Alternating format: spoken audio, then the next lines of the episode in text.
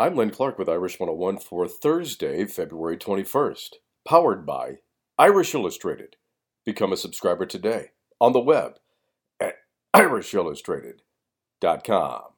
The fifth-ranked women's basketball team will look for its fourth straight A C C victory tonight at the Purcell Pavilion as the Fighting Irish will host the Duke Blue Devils, the tip at seven o'clock Eastern Time.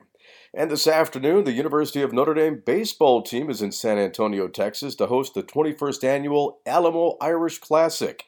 Notre Dame opens the tournament this afternoon at three o'clock Eastern Time against Eastern Michigan.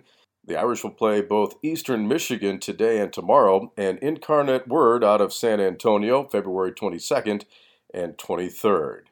Become a part of the Notre Dame Football Heritage Project and help the Ara Parsegian Medical Fund. Visit My Sports Heritage dot com. That's your Notre Dame update, powered by Irish Illustrated.